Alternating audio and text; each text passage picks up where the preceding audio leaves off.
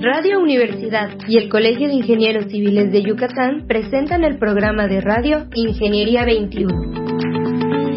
Un espacio en el que veremos que la ingeniería se encuentra presente en todo lo que nos rodea. Bienvenidos.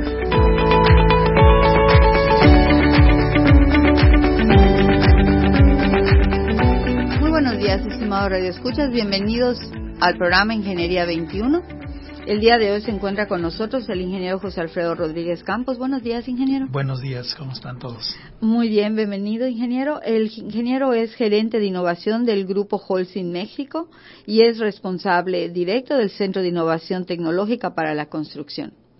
Ingeniero, ¿nos podría platicar del centro y qué servicios le ofrece a, pues básicamente ingenieros civiles, ¿no? En su mayoría, yo sí, creo. Perfecto. Bueno, antes que nada, muy buenos días a todos y me da mucho gusto estar acá en este programa. Eh, el centro ha evolucionado. El centro este año cumple 26 años de operación. Empezó siendo un centro tecnológico para el cemento, para el concreto. Sin embargo, fuimos adaptándonos a las nuevas necesidades del mercado. Por eso hoy se llama CITEC, que es un centro de innovación tecnológico para la construcción. Para la construcción, ahora. Exacto. Y empezó como cemento. Empezó enfocado muy, muy, muy para el tema del cemento, sin embargo hay que evolucionar y fuimos evolucionando hasta convertirnos en lo que es hoy el CITEC. Eh, básicamente tenemos cinco áreas de investigación, un área enfocada a cemento, un área enfocada a concretos, agregados, tenemos un gran laboratorio enfocado a los temas de durabilidad, eh, trabajamos muy de la mano con el Sinvestad, que, que está acá en, Mérida, y tenemos una nueva área que es para estudio, estudios de cementos o de productos para minería. Nosotros también estamos involucrados en temas de, de minería. Hay alguna gente que no lo sabe, pero en la extracción de oro, en la minería, se utiliza cemento. ¿Y este cemento que se utiliza para, para, para aprender de esto, este cemento que se utiliza en, en minería para la extracción de oro, es un cemento especial? Sí, es un cemento especial. Hay que trabajar mucho en la química del cemento. En la extracción de oro se usan muchos químicos que si se combinan con el cemento convencional, puede dar buenas resistencias a edades tempranas, pero con el tiempo las, las, resistencias se ven demeritadas y la calidad del concreto, del producto final se ve, se ve eh, baja de alguna manera.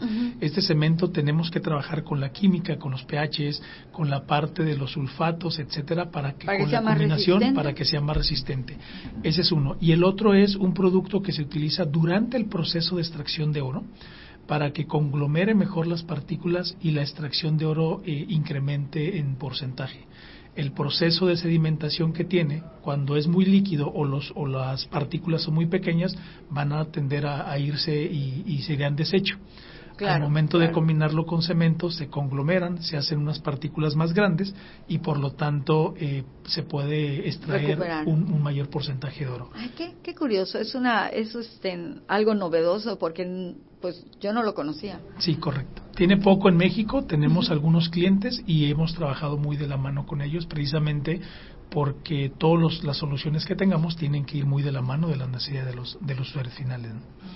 Sí se quedó en la segunda parte del, del centro. Ok, este, no sé en dónde me quedé. En las líneas, estaba explicando las líneas de investigación. Primero el cemento, concreto agregado, concreto agregado, luego minería. Durabilidad y, minería, que es ah, el que es el que es el quinto que tenemos y que lo ah, acabamos de integrar de alguna manera, ¿no? En el tema de durabilidad eh, tenemos, eh, yo me atrevería a decir, el laboratorio con más pruebas en cuanto a durabilidad se refiere del concreto y esta se ha desarrollado gracias a la, a la, relación que hemos forjado con diferentes instituciones. Algo que hacemos en el centro es que no sabemos que no lo podemos hacer solos. Tenemos que tener aliados como son eh, universidades, como son centros de investigación, como son clientes propiamente para que nos digan qué es lo que les gustaría ver más adelante y de alguna manera el, el desarrollo de soluciones o productos va de la mano mucho de ellos.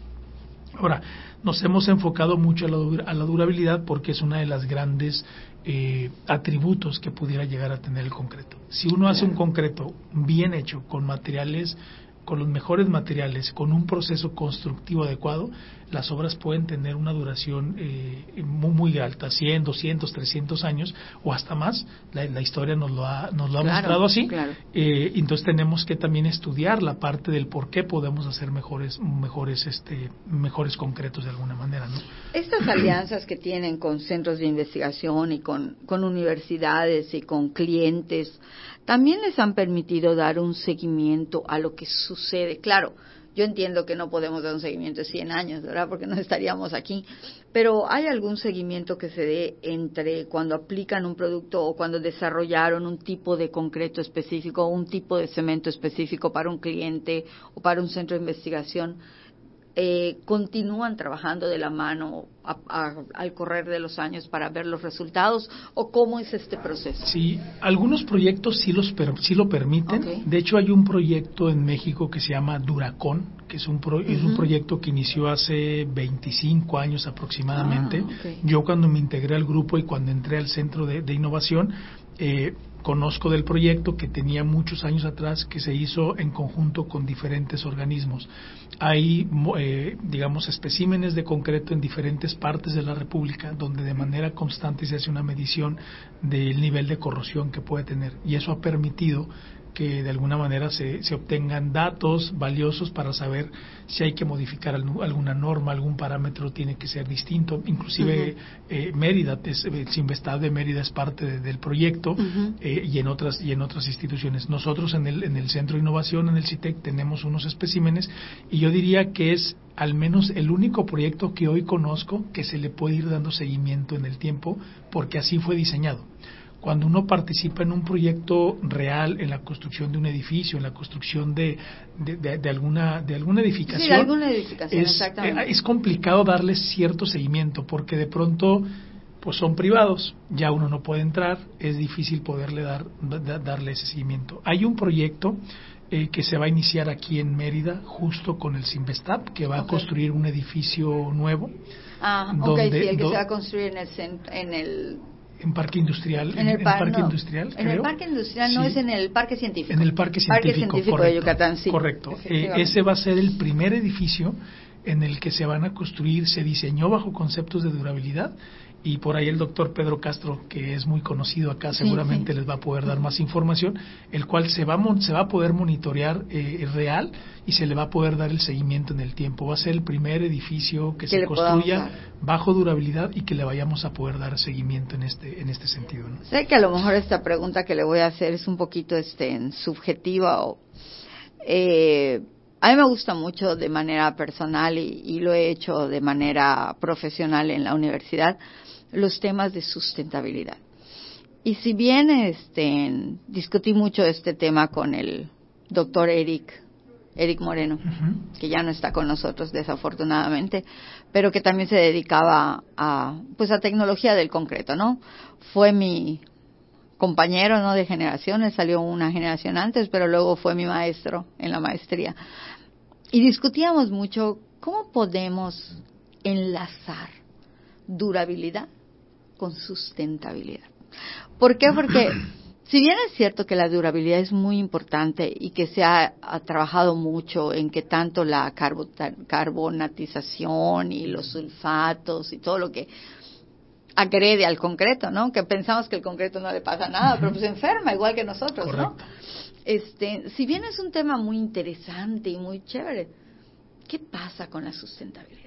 O sea, ¿cómo lo enlazamos? Usted que está en la empresa de producción y que ha sufrido seguramente los embates de, de las leyes del cambio climático y toda esta serie de situaciones que son otro tema, pero ¿cómo lo, lo cruzamos con sustentabilidad? Ah, perfecto. no sé si le estoy moviendo. no, no, no. De hecho, es una de las grandes preguntas que a mí en lo personal y más en la compañía nos gusta, nos gusta preguntarnos. Yo tengo una especialización en construcción sustentable, pero yo creo que lo que hay que lo que hay, lo que hay que empezar a pensar y a trabajar es en construir de una manera sustentable. La construcción difícilmente va no va a parar.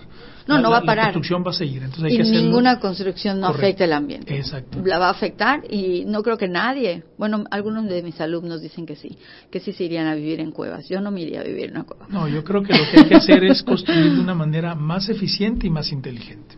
Entonces, la, la, nosotros como grupo, ¿qué hemos hecho? Hay megatendencias, hacia dónde va la construcción a nivel mundial y básicamente son cinco. La primera tiene que ver con el crecimiento de la población y el cambio demográfico. Mucha gente se quiere ir a concentrar a ciertas ciudades y eso va a implicar más servicios, más carreteras, más edificaciones y hay que empezar a pensar en cómo las debemos de construir de mejor manera. La segunda, bueno, alineado a eso es la urbanización y las megaciudades, mayores niveles de vida, ahora la gente quiere estar mejor en, espacios de mayor calidad la pandemia hizo una revolución. Anteriormente nosotros construíamos y difícilmente pensábamos en si iba a haber luz natural o no iba a haber luz natural, porque yo estaba en mi casa tal vez el 10% del tiempo. Entonces, estaba de día. Yo nunca estaba de día, yo llegaba en la noche, prendía foco. Hoy estoy prácticamente todo el día. Entonces hoy muchos lo vivimos, estar en una casa donde no había entrada de luz natural y de pronto a, mí me pasó, yo duré tres meses este, encerrado trabajando y en el departamento donde vivo había dos ventanas. Entonces yo me tenía que mover a la ventana donde le daba luz y de, de, pronto me movía a la otra. Hoy la gente va a demandar más ese tipo de, de, espacios con, con, mayor calidad de vida. En nuestro medio eso ha sido un poquito diferente porque nosotros tenemos un clima muy cálido. Correcto. Entonces nosotros no podemos darnos el lujo de tener casas sin ventanas porque simple y sencillamente te haces bajas de peso es tu saunita. Y eso se ha peleado mucho desde el lado académico, los investigadores, y también se ha peleado mucho desde el lado de la sociedad, cuando la sociedad se da cuenta que finalmente invirtió mucho capital en una casa y no está cómodo. Entonces, como que esa parte aquí en, Yucatán ha sido más, más notada, aún sin pandemia. De acuerdo. ¿Verdad? Pero lo que usted me comenta es muy interesante porque no estábamos construyendo para estar cómodos 24 horas. Estábamos construyendo en muchos casos para dormir. Correcto. Correcto. Entonces me hace muy interesante que, que una empresa como Holcim, que puede impactar, que puede influir, tenga ya esa situación. y me da mucho gusto. Sí, y eh, otro de las tendencias es la parte de la digitalización. La parte de la productividad en la construcción es una de las industrias que menos productividad tiene. Hay industrias como la industria automotriz, como otro tipo de industrias que están muy mecanizadas, que hacen cosas mucho más rápidos y a veces uno dice, no, es difícil hacerlo en la industria de la construcción. No, creo que sí se puede, hay que trabajarlo de una manera distinta. Y el quinto y el más importante puede ser eh, o es el incremento de la demanda de construcción sostenible. Nosotros como grupo le hemos apostado mucho a esta parte. De hecho, tenemos firmado el protocolo de, de, Kioto, tenemos firmado el Acuerdo de París, acabamos de firmar un convenio con, con, diferentes instituciones para estar dentro de este proyecto de cómo hacemos para que el planeta disminuya 1.5 grados centígrados o que no lleguemos, que es digamos como que es el, impacto para hacer diferentes sí, como que está así como global, pero Claro, en, cada, en, cada, en cada ciudad eh, y, en cada, y en cada digamos, medio es distinto. Ahora, ¿cómo le hacemos para adaptarnos a cada una de las, de las, de las, de las zonas? Particularmente en Mérida, hay que pensar en trabajar y diseñar construcciones sustentables. Hay que aprovechar el sol, y hay que saberlo aprovechar, hay que diseñar con ciertas orientaciones las edificaciones, eh, aprovechar el aire caliente, meterlo. Hay, hay, muchas técnicas que se pueden ir trabajando y nosotros tenemos, cada quien tiene que hacer su, su parte en donde nos corresponde. Nosotros nos hemos enfocado muy, muy fuerte en la parte de disminuir las emisiones de CO2 de lo que fabricamos. Ese fue el primer paso. Busquemos cómo que nuestros productos, que nuestras soluciones generen la menor cantidad de emisiones de CO2, por un lado. Pero también sabemos que nos tenemos que ir a aportar en la construcción. ¿Por qué lo comento? En una construcción, el 10% de las emisiones de CO2 tienen que ver con los materiales de construcción y el proceso constructivo. Definitivo. Pero el resto tiene que ver con la operación del edificio. Y que es más grande. Y que es más grande. Porque construye en cuanto le gusta largo, largo, cinco años, seis años, porque es un proyecto muy grande, como un proyecto que tenemos aquí en Mérida que va a durar su construcción tres años y su planeación creo que duró cuatro, que es de los proyectos que más me ha impactado, porque la planeación siempre debe ser mayor que la construcción. Correcto. Pero, pero se acabó, construcción se acabó, pero la operación. Y, y ahí es donde está la parte clave. ¿Cómo le hacemos para que durante la operación se utilicen que desde que se planea y se construye se haga pensando en el ciclo de vida de la edificación y aquí tiene que ver la durabilidad. Muchos piensan que a veces de pronto construir con madera puede ser más sustentable que construir con concreto. Cuando lo ven en el inicio, cuando ven el impacto ambiental de la primera fase.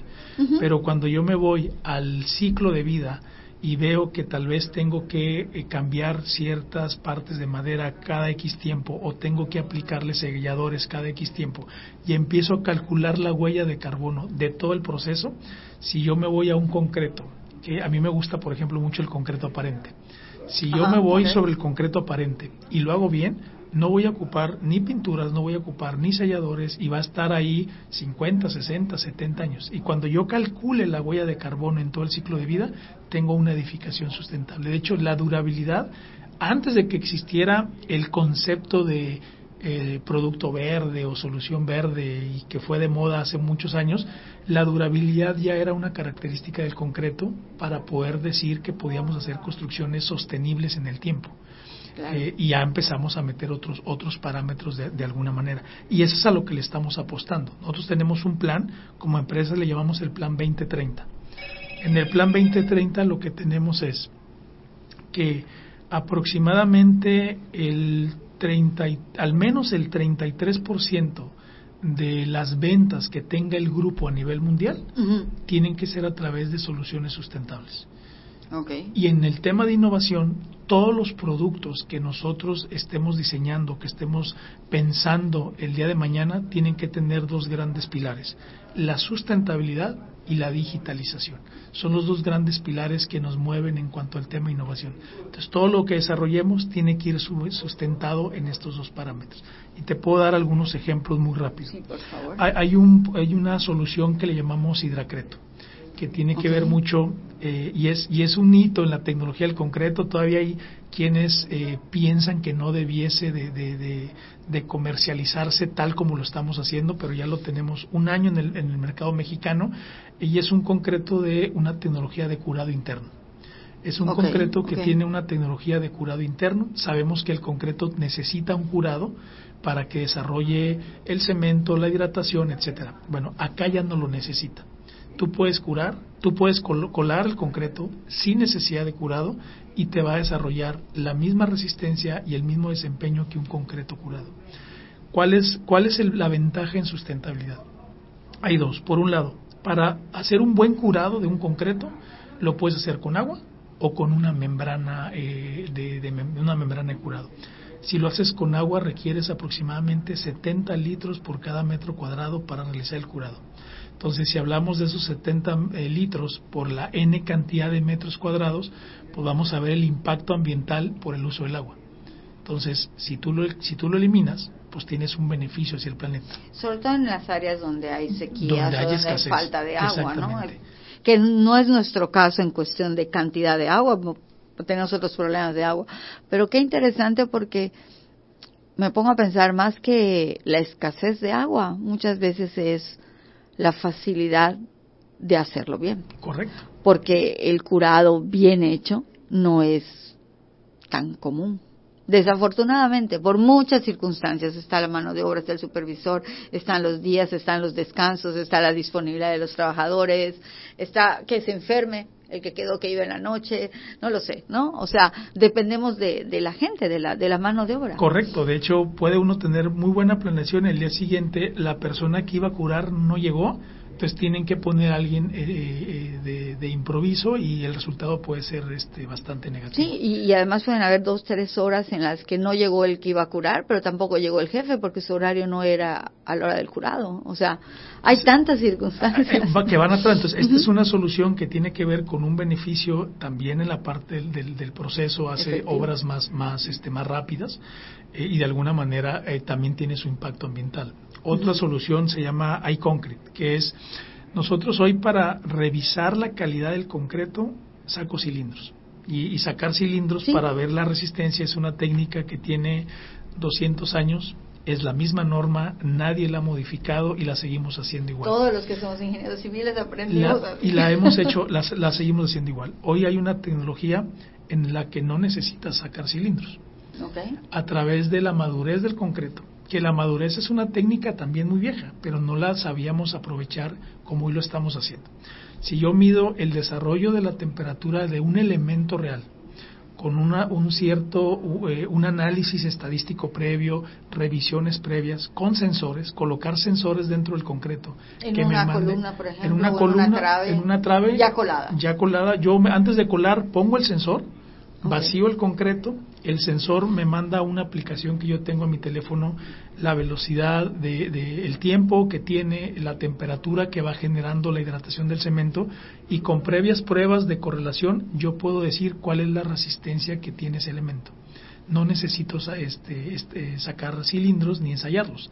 Digamos que la, la, la manera tradicional de hacerlo eh, con el tiempo podemos de, este, eliminarla. Hoy hemos hecho un edificio en Monterrey donde se colaron 20, 20 niveles y algunos de estos niveles no se metió control de calidad de la, de la manera tradicional, sino se metió a través de sensores. Lo que hicimos fue poner sensores en puntos estratégicos, se vació el concreto, con una aplicación, con todo un software, empezó a hacer la medición y le pudimos decir al dueño del edificio, tu concreto tiene esta resistencia a esta edad, él pudo desimbrar dos días antes de lo que él tenía pensado y también acelera el, proceso. y, cuando yo me voy a revisar todo el proceso que tengo que hacer de el uso de los de los cilindros, el desperdicio, eh, la basura que genera, etcétera, etcétera, también tiene un impacto ambiental en ese sentido, ¿no? Entonces eh, es, es, la parte de, la digitalización que tenemos que empezar y que hablar de la impresión 3D que es el futuro de lo que viene. Eh, la impresión 3D es, nosotros ya iniciamos en, en, Europa y en África a hacer construcciones con impresión 3D y pronto vamos a, tener en México algunos proyectos en ese sentido. Esa impresión 3D que ustedes ya empezaron, ¿es como un robot? Es una, es como una, sí, es como un brazo mecánico, tal como están en la industria automotriz, que normalmente tienen ciertos brazos para colocar piezas. Es muy similar. Eh, la diferencia es que eh, en lugar de, manipular, pues es como una manguera que va inyectando concreto, está conectado a un software previo que le da las indicaciones de cómo moverse para estar construyendo lo que uno define. Y como, o sea, se hace un trazo y sobre ese trazo el brazo. se, hace un plan, se hace un plano. y, el y, el brazo recibe la señal de la, de la computadora para decirle cuáles son los, las coordenadas donde debe de empezar y la forma en la que debe estar construyendo manualmente no marco ninguna coordenada. No. Asiento al brazo. Lo, lo, lo, posiciono. Le digo las coordenadas y, él, empieza a, a tipo Google Maps. Tipo O sea, en la lectura de, de, coordenadas. Y él empieza a manipular y empieza a hacer la construcción. ¿Qué vamos a hacer con los albañiles? Es, es algo, es algo, es, es, es un, no, ese es un tema, ese es un tema que en países, digamos, eh, donde el nuestro, como el nuestro, donde la mano de obra, este, pues es, es un, es un es fuerte, es un capital de trabajo fuerte eh, que se está vislumbrando. Ahora, la impresión 3D eh, va a ser muy complicado que sustituya al 100% eh, las construcciones, digamos, de, gran altura. Lo que nosotros estamos haciendo ahorita, particularmente en Malawi, que es uno de los países más, más, más pobres del mundo, se están construyendo viviendas eh, para la gente, viviendas asequibles, viviendas que tengan acceso, eh, en lugares donde es complicado llegar con todos los materiales, con mano de obra, pues es más fácil llegar con un robot y empezar a construir de una manera rápida. Eh, entonces hay que, hay que empezar a balancear en dónde se puede utilizar, dónde no se puede utilizar, de qué manera se podría y de qué manera no se podría hacer. ¿no? No, no en todas las construcciones lo va a poder sustituir. Por ejemplo, en una vivienda, pues yo requiero una cimentación. Yo requiero una cimentación y eso seguramente se va a seguir haciendo de la manera tradicional. Ah, los muros que levanto son los que, son los que yo puedo hacer de impresión 3D de una manera mucho más rápida, por ejemplo. Obviamente me imagino que este, este prototipo que están haciendo en Malawi es eh, concreto no están hablando de blog ni de nada, o sea, es, concreto. es, concreto. Le inyectan concreto al robot. concreto al robot para que haga la, impresión 3D. Así y lo, lo, único que hacen es la plancha de cimentación, por decirlo de alguna manera. Y algunos elementos adicionales que requiere, por ejemplo, la techumbre, pues es una techumbre distinta que hay que construir de otro lado y volverla y colocarla en la, en la estructura de los muros de alguna manera. Digo, de alguna manera ya nos está llegando todo. Eran sueños que decías, bueno, eh, en mi caso tengo algunas prácticas profesionales de chicos mecatrónicos y en la industria diferente a la ingeniería civil, las impresiones en, tres de ellas están a la orden del día. De hecho, algo que debemos hacer como ingenieros civiles y constructores es sentarnos al lado de estas carreras y decirles qué es lo que qué es lo que vemos y cómo vemos nosotros. Anteriormente pensamos que deberíamos de trabajar como carreras independientes. Bueno, inclusive la ingeniería civil y la arquitectura de pronto estaban así como que en choque. Hoy tenemos que sentarnos en una mesa con un biólogo. Sí, son grupos Con un biólogo, con un, con un arquitecto, con un ingeniero, con alguien de, de, de mecánica, de mecatrónica que nos diga, inclusive nosotros estamos hoy haciendo investigación con doctores para desarrollar temas que tienen que ver con la capacidad del concreto de aguantar ciertas bacterias. Que yo no soy experto en bacterias, necesito, aliarme con, con, un doctor de alguna manera. Entonces tenemos que buscar en una mesa diferentes diferentes puntos de vista. Y si me permites ya... Eh, sí, sí, para cerrar le iba a decir adelante. Eh, un, producto que espero muy pronto esté en, el, en, el, en, el, en, esta zona, en el sur, particularmente en Cancún, en un proyecto ahí que todavía no puedo decir el nombre, pero es un proyecto, es una solución que le llamamos nosotros Artevia boreal. ¿Qué es el Artevia boreal? El Artevia boreal es un concreto que tiene ciertos elementos que durante el día absorbe los rayos del sol. Va absorbiendo los rayos del sol, eh, particularmente eh, el UV, y en la noche cuando el sol empieza a, a meterse, el, la pieza de concreto empieza a iluminarse. Entonces lo que hace es convertir la energía en luz y ya en la noche pues tú no necesitas tener lámparas artificiales para iluminar ciertos caminos. Este también es una solución sustentable porque sabemos que una lámpara pues requiere energía y está emitiendo emisiones de CO2. Ahí es donde yo decía, aprovechemos el sol. Si yo tengo el sol con una radiación fuerte y yo me lo imaginé ahora que vine aquí en Paseo Montejo de pronto decir, oye, ¿qué pasa si elimino todas las lámparas? Y todo el camino lo pongo de arteria boreal, en la noche se iluminaría eso por la cantidad de, rayos ultravioleta que estuviera recibiendo. Esa es una y en vez de que, refleje calor, va a reflejar luz. Va a reflejar luz, exactamente. Esa es, una, esa es una innovación nueva que tenemos y que va a estar pronto ya en el mercado mexicano también. Excelente, muchas gracias por tener la primicia y por tener la idea de Montejo. Sería precioso en Montejo. Ingeniero José Alfredo Rodríguez, director del Centro de Innovación de Holcim, Muchas gracias por haber estado con nosotros, muchas gracias por todo lo que nos, nos dio de, de las novedades del concreto para nuestra profesión. No, al contrario, muchas gracias por la invitación y muy contento de estar con ustedes. Muchísimas gracias. Pues muchas gracias, estimado Radio Escucha. Nos escuchamos la siguiente semana. Se despide usted, este Ramírez, recordándoles que la ingeniería se encuentra en todo lo que nos rodea. Ingeniería 21 es producido por Radio Universidad y el Colegio de Ingenieros Civiles de Yucatán. Teléfono 925-8723. Correo gerencia arroba cicyucatán.mx. Facebook Colegio de Ingenieros Civiles de Yucatán AC, sitio oficial.